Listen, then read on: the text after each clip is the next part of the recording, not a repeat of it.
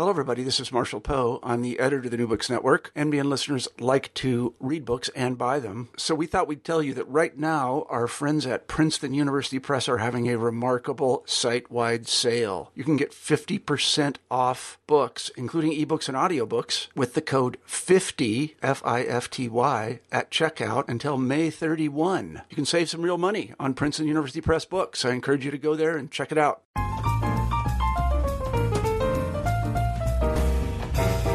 Hello, welcome to the New Books Network. I'm Natalia Shpylova-Saeed, one of the hosts on the Literary Studies channel. Today, my guests and I will be speaking not about literature, but about language. But of course, literature will also be part of this conversation. To be precise, we will be discussing language as a cross point of multiple venues, history,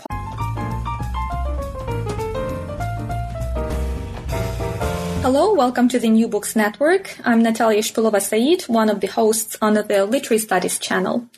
Today, my guests and I will be speaking not about literature, but about language. But of course, literature will also be part of this conversation.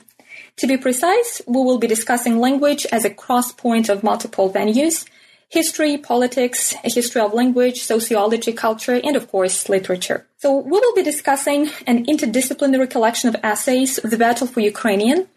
And uh, my guests are the editors of this uh, collection. Uh, Dr. Flier, Alexander Potebnya, Professor of Ukrainian Philology, Department of Slavic Languages and Literature, and Department of Lingu- Linguistics, Harvard University. His research interests include historical Slavic linguistics, including the history of the Ukrainian language, and medieval East Slavic history and culture. Uh, Dr. Graziosi, Professor of Economics and Modern uh, European History, University of Naples. Dr. Graziosi's area of expertise includes political history of languages and their relations with nations, nationalisms, and peoples from the Reformation through decolonization. And Dr. Hajda, Senior Advisor, Ukrainian Research Institute, Harvard University. His special interests include early modern Ukrainian history and culture and contemporary Ukrainian history and politics. Hello, thank you so much for coordinating your schedules and joining us today.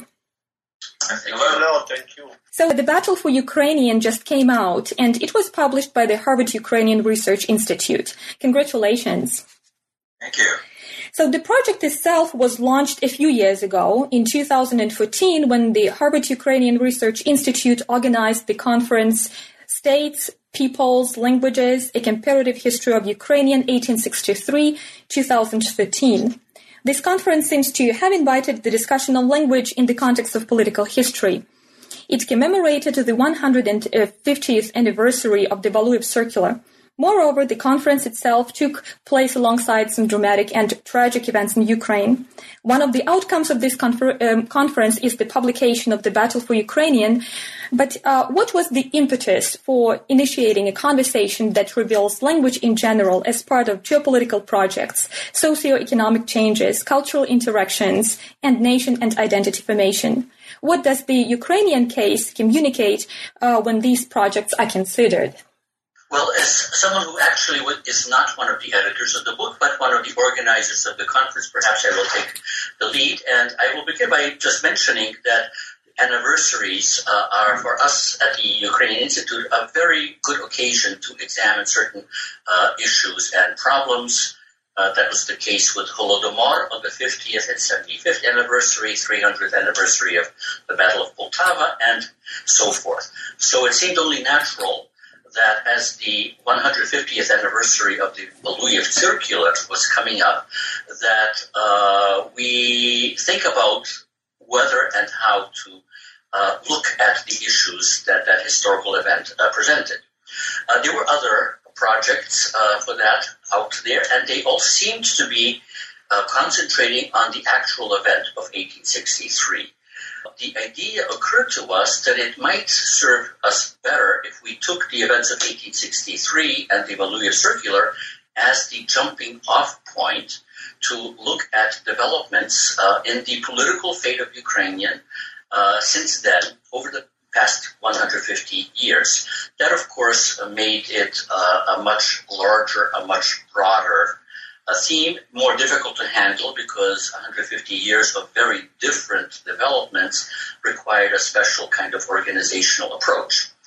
uh, it was Dr. Graziosi who also added the suggestion that rather than concentrating on Ukrainian alone, that we look at this in comparative perspective, and not only in comparison with the usual uh, uh, neighbors of Ukraine, as sometimes we do with Poland or with Hungary, with Romania, but actually seek our examples worldwide.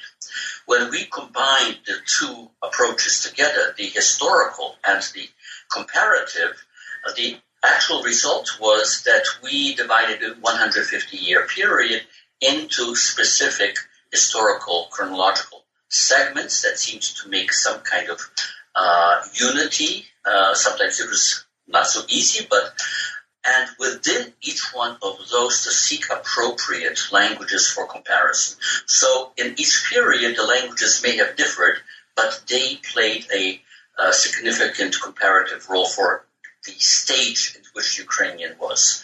So, for example, in the first period, which covered the late Tsarist uh, period, 1863 to 1905, uh, we took the examples uh, from the uh, continental empires.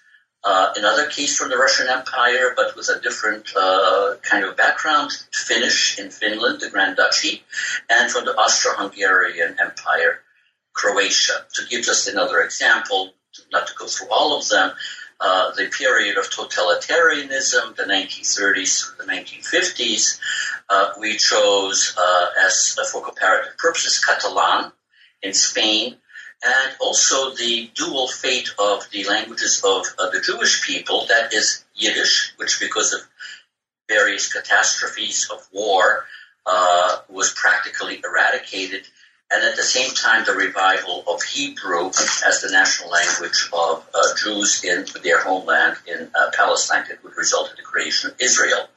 Uh, so these two approaches, uh, I think, lend a special, uh, in fact, unique character to this uh, project, and I will end by saying that it brought together for the first time what would not appear natural uh, colleagues, but people who were perhaps discovering each other for the first time. You, students of Ukrainian uh, language and language politics uh, were perhaps for the first time uh, collaborating with uh, Finnish scholars and uh, French Canadian students of French Canadian linguistic problems, or Catalan, or problems of Irish, and at the same time the representatives of those uh, national languages and studies were perhaps interacting with us for the first time and discovering what commonalities and what differences we had. So I believe that out of this, we all came out much better informed. Given the time that this conference was planned, uh, what was going on uh, specifically in linguistic politics uh, in Ukraine, we also wanted to make sure that uh, there was a, a good basis for understanding the vicissitudes of Ukrainian over the centuries, uh, how far back we could actually trace it, uh, what had happened along the way, and so that we uh, chose uh, people who were actually experts in particular periods to uh, assure us that uh, those areas were covered because there have been new discoveries in archives that needed to be talked about, and therefore we decided to go in that direction as well. I myself, being a historian of language like to get back to the the early days when one can begin to see uh, a unity of East Slavic uh, beginning to fragment into what we might call proto dialects. And so, uh, one of the main points that I was interested in was uh, showing that there were actually certain directions of change, specifically in sound, which uh, are not usually the subject of, of influence or intentionality. People don't automatically decide to start pronouncing consonants differently. This is something that a linguistic community uh, experiences and begins to change slowly over time. And it is possible actually to trace uh, some of the very important early characteristics of Ukrainian uh, back to uh, a period even before the uh, the uh, Mongol yoke uh, in the 13th century. And uh, so I thought that was important to do because of the fact that in the current political scene, people who are pushing uh, essentially some sort of equivalence between Russian and Ukrainian on Ukrainian territory bring up all kinds of issues that really are, are not relevant and, and simply misleading.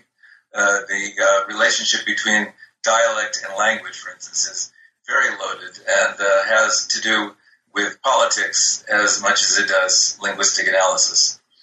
Yes, and as uh, Hajda was saying, I, being a historian, I was always struck by the huge wave of state building that took place in the past 200 years all over the world, basically. You know, there are about 200 recognized states today in existence. They were maybe 20 or 30, 200 years ago. And besides these 200, there were many attempts at state building. I think only in Ukraine there were at least seven or eight attempts at state building, only in the 20th century, with different ideology. And uh, with each attempt at state building, there was a language question how to deal with language, which language to choose, how to foster that language, how to maybe deal with other language existing in the territories of the state that was supposed to be created, and so on and so forth. And so, uh, and Ukraine, according to me, provided an extraordinary lens to study this because uh, during this, especially past 100 years, but as Professor Fly was saying also before then, Ukraine has been a laboratory of coexisting languages and developing languages. And so I thought that would be a very good idea to project a comparative back, this Ukrainian case on a comparative background, which would allow us also to look at the different tools, both spontaneous, as again he was saying, and instead conscious, that you can use in order to build a language, to standardize a language, to battle or repress a language. And I thought that by comparing different cases that to me are extremely interesting and allow us to understand much better not only the Ukrainian case but the language question in general, this could be really uh, very not not important, really interesting. And I think the conference and the book show this very well. Because, for example, just to give an example, and then maybe we can enter some cases, the comparison of the Soviet Union with other plurilingual political entity like the Habsburg Empire, but also India, for example, is very fruitful. And the comparison of the developing of Ukrainian or the repression of Ukrainian is extremely uh, revealing if you put it into contrast with the Irish case or the Finnish case. You know, Ireland is may be the most interesting uh, case, but many others too. So the idea was to, to, to build this larger spectrum of cases and then to see how the, the various factors change their roles in different conditions. Religion, for example, would be a perfect example of this. Can, can we uh, speak a little bit about history? So one of the starting points for this collection is the, um, the um, Valuyev Circular, which was enacted in 1863. And this circular was also followed by Yemsky Decree in uh, 1876. Would you briefly describe these two documents in a historical sense?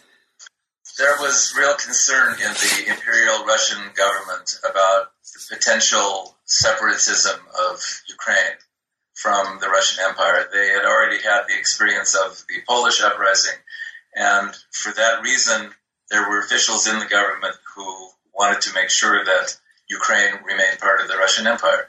Uh, Pyotr Valuyev was one of them. He was the Minister of Interior.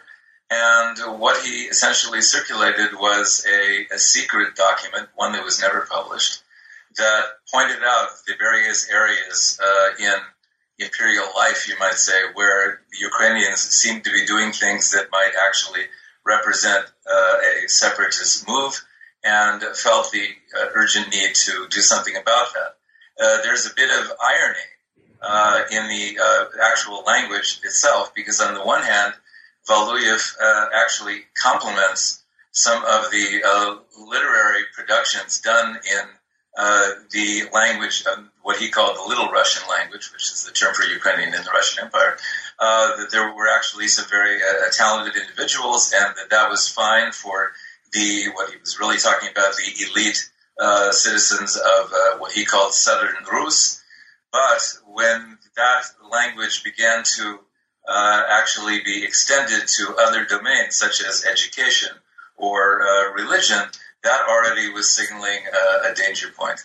And at that time, although recognizing the Little Russian language and calling it that, suddenly he turned around and said, after all, this is nothing but a, a dialect, and that it never was a language and never will be. So there's built-in contradiction there.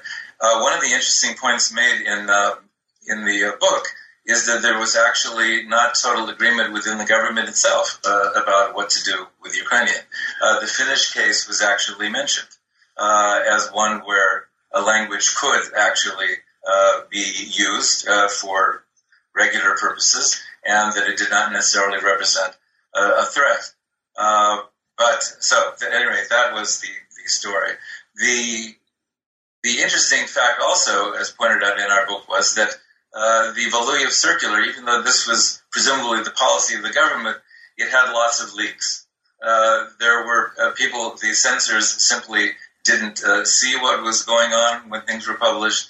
Uh, all one had to do was change the name of the language from Little Russian to Southern Russian, and all of a sudden things got published. So in other words, it, it didn't it didn't totally work.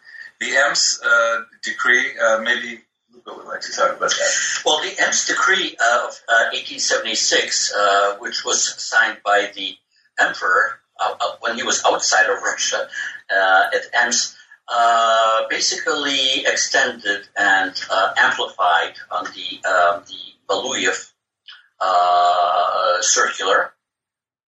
And its main objective, I think, was to again tighten the um, the scope uh, of the language, uh, limiting it largely to belletristics, uh, to uh, literature, and again, uh, it was uh, not supposed to spread into other spheres.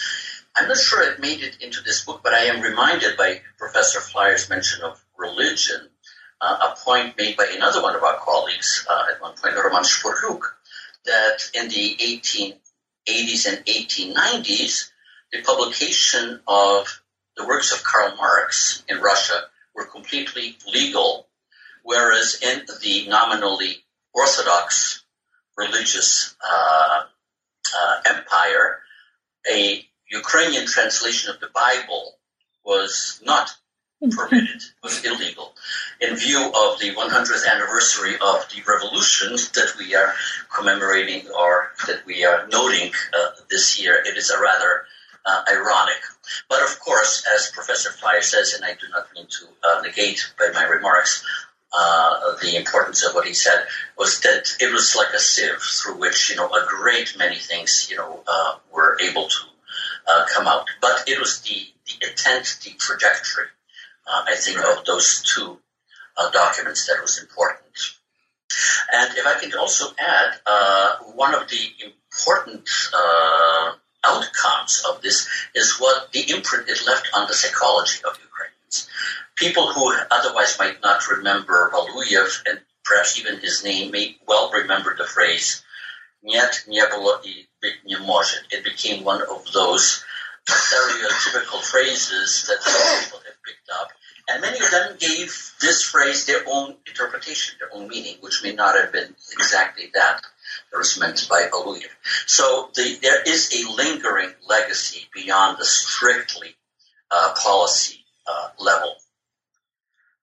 Uh, yes, if I may add something in the sense that the Valuyev, if you project it on a longer run, on a longer period, of course, is one of the is the softest, let's say, the softer variation of the repressive policy adopted against the Ukrainian language in the course of Russian and Soviet history because of course you have also the, the most more much more brutal policy of, let's say after 1932-33 in which really there was a, a, a, terrible repression of Ukrainian that distorted the development of Ukrainian for many decades.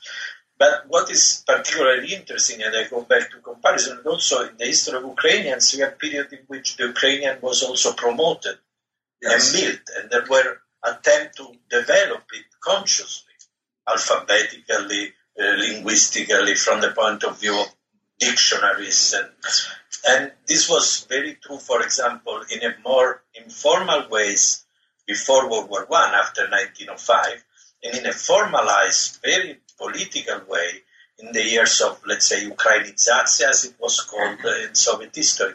So a, a, history of a language that was sub- subjected to both great and less great, but still very bad repression, at the same time, very strong uh, promotion of the language.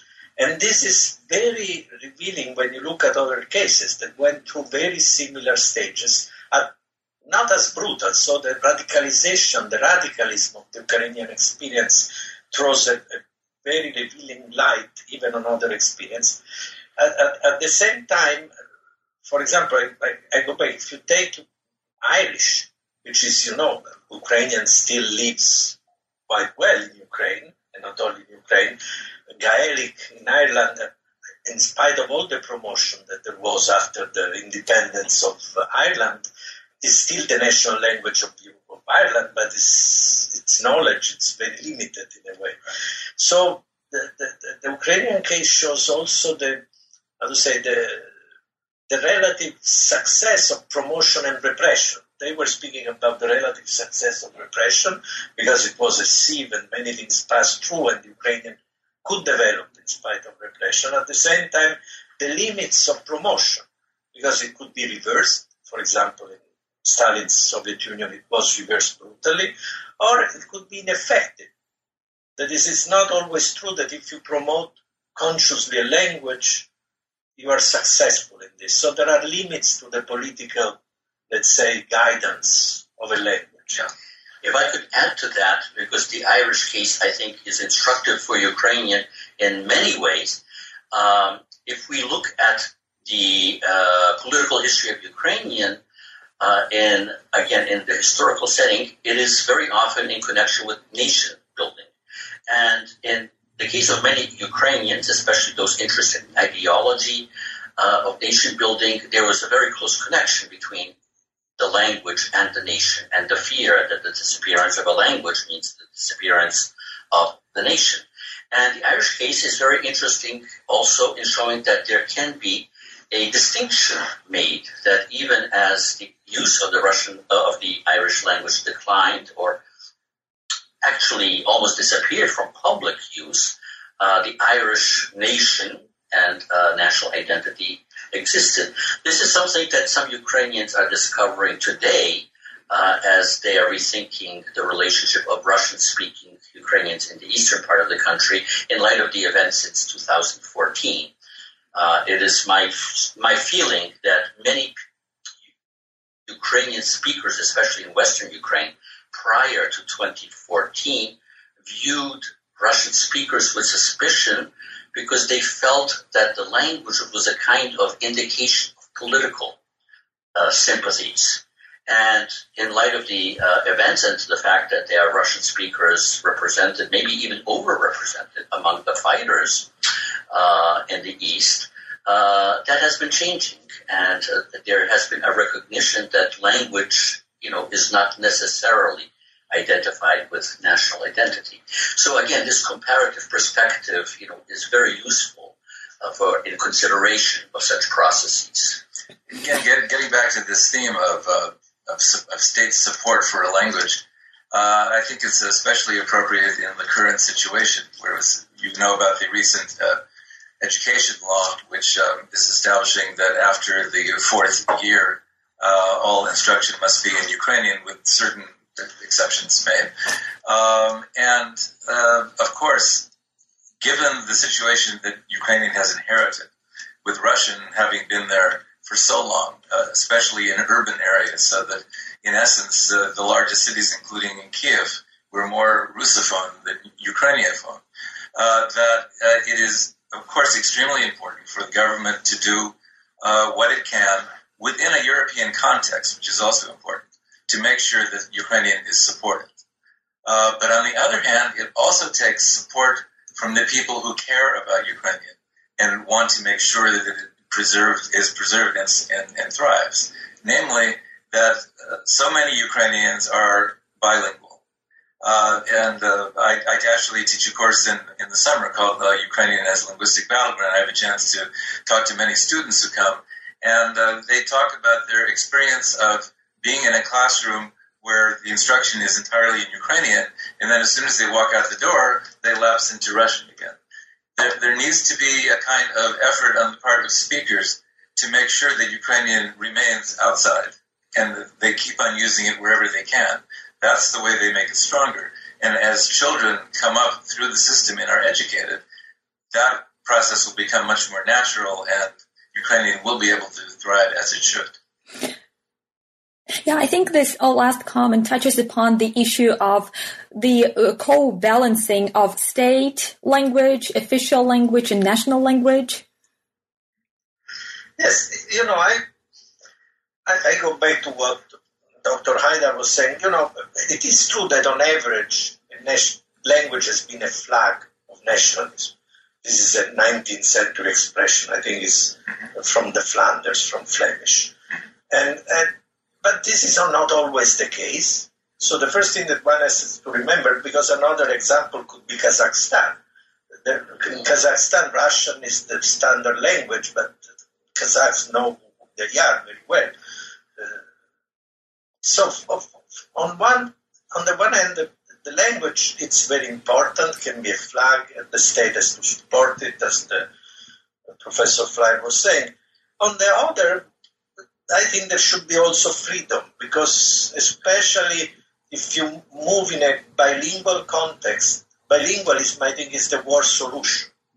Because in a way, because when you are monolingual, of course, there are no problems, but where you risk of becoming very parochial. I'm Italian, for example, in Italy, only Italian was spoken up until the new immigration wave.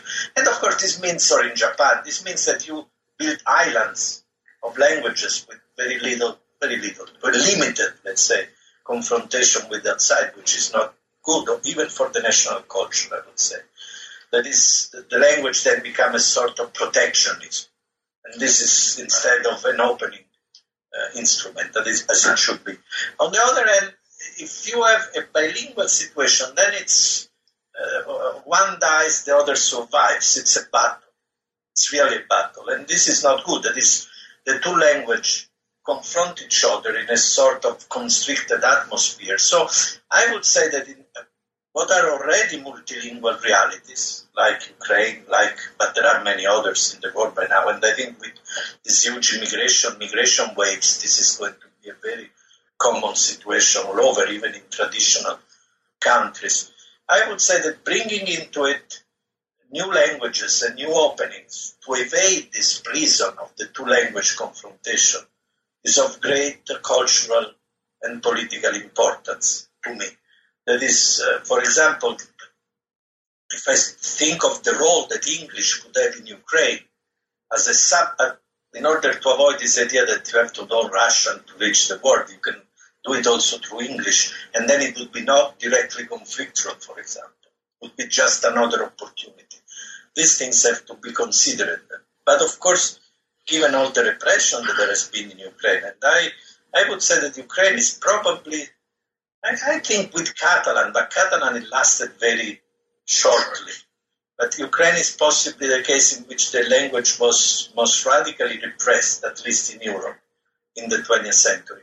So, of course, in Ukraine there is a very special situation, and the state, of course, is extremely worried about it, and rightly so. But once again, the thing that the, the I think can be done uh, uh, by the state is encouraging, for instance, uh, greater expression in Ukrainian on television, uh, in in the press, in literature, as you mentioned. And it seems to me that the way that Ukrainian can th- uh, thrive is to create wonderful literature, wonderful television, great newspapers with interesting stories that will attract the, the attention of people who primarily speak Russian but also know Ukrainian. It's a way of making Ukrainian count for everyone. So you mentioned uh, all these multiple influences that are somehow caused or conditioned by the language. Would you share your philosophy of language with us? Philosophy of language. Yes.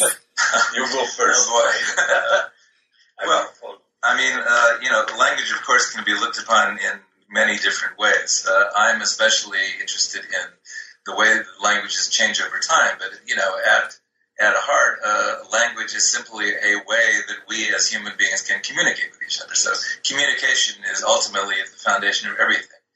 Uh, when we communicate each other with each other uh, uh in, an, in an honest way, in a way that trust can be established so that a community itself can thrive, then the language is doing its job. Uh, when a language uh, is pushed, pressed, twisted in a way that stirs up all of the feelings of hostility or insecurity that we, of course, experience as well, then it can do a lot of damage. It's essentially a neutral uh, means which can be distorted in, in very many ways, as we know. The Soviet Union, I think, you know, was a, an experimental laboratory as to how to take language and twist it upside down. I mean, one little example, it's a small one, but it shows the effects, is that Ukrainian has a, a letter that looks like a Greek gamma, and it's pronounced h. And in standard Russian, it's pronounced g.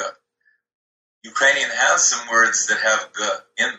So a new letter was invented and ultimately incorporated into the standard language. I think any Ukrainian knows it. It's the same gamma with a little hook on the end. One of the things that the Russian, the Soviet government decided to do was to remove that, only to bring Ukrainian closer to Russian. Well, there's a standard way of transliterating from Cyrillic into Latin. You take the letter gamma, the the the, uh, the know, or he, depending on which language you're talking about, and you for Russian you would write g, but for Ukrainian you should write h. Because we're talking about the Soviet period, people got so used to transliterating that letter into G that even in today's Ukraine, you still see it in, in certain official documents. That hasn't changed. In other words, people just get used to it and, and they don't even realize what they're doing. So uh, that that's really going out on a very you know small little way to show how much uh, language, how, how, important it is, first of all, that a government would be thinking about getting rid of a single letter, uh, but how how vital it is that language be used uh, to communicate the best aspects of human life. And I guess that's where I would leave it. Yes, I, I, I, I agree in the sense language is basically an act of freedom of the individual. Right. Because there are as many languages as individual exist. We all speak our own language. So, in a way, the story of Ukrainian, but also Ireland and uh, other stories that are, you will find in the book, show that to repress a language is possible, that the manipulation of languages is a possible act. Of course, you cannot, you cannot say that peoples or language are immortal because this is simply not true. History is right. history. You can influence them, you can distort them, you can repress them.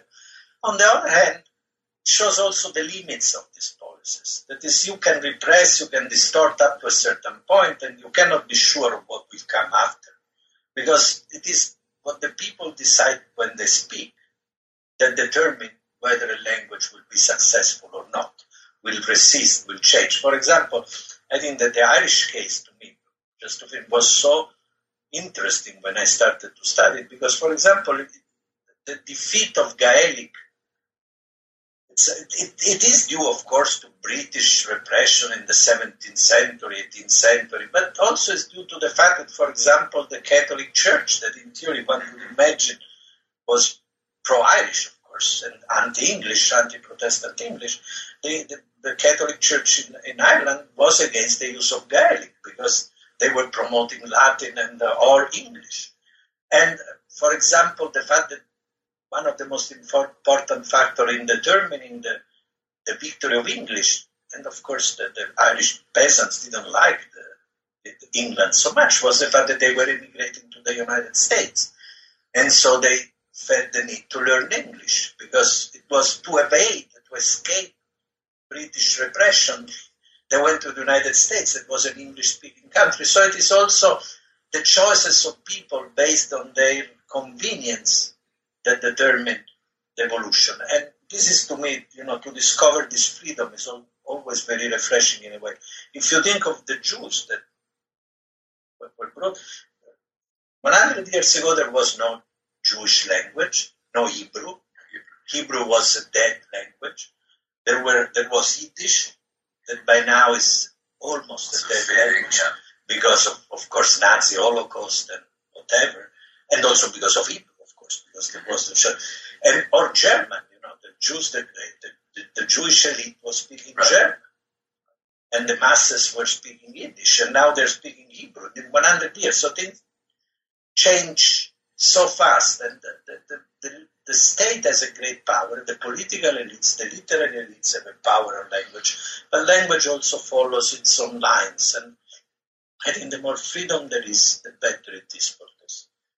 But the invasion by, by uh, Russia in uh, 2014, I think, clearly made people, even those who are primarily Russophone, realize what a different country Ukraine is as opposed to Russia.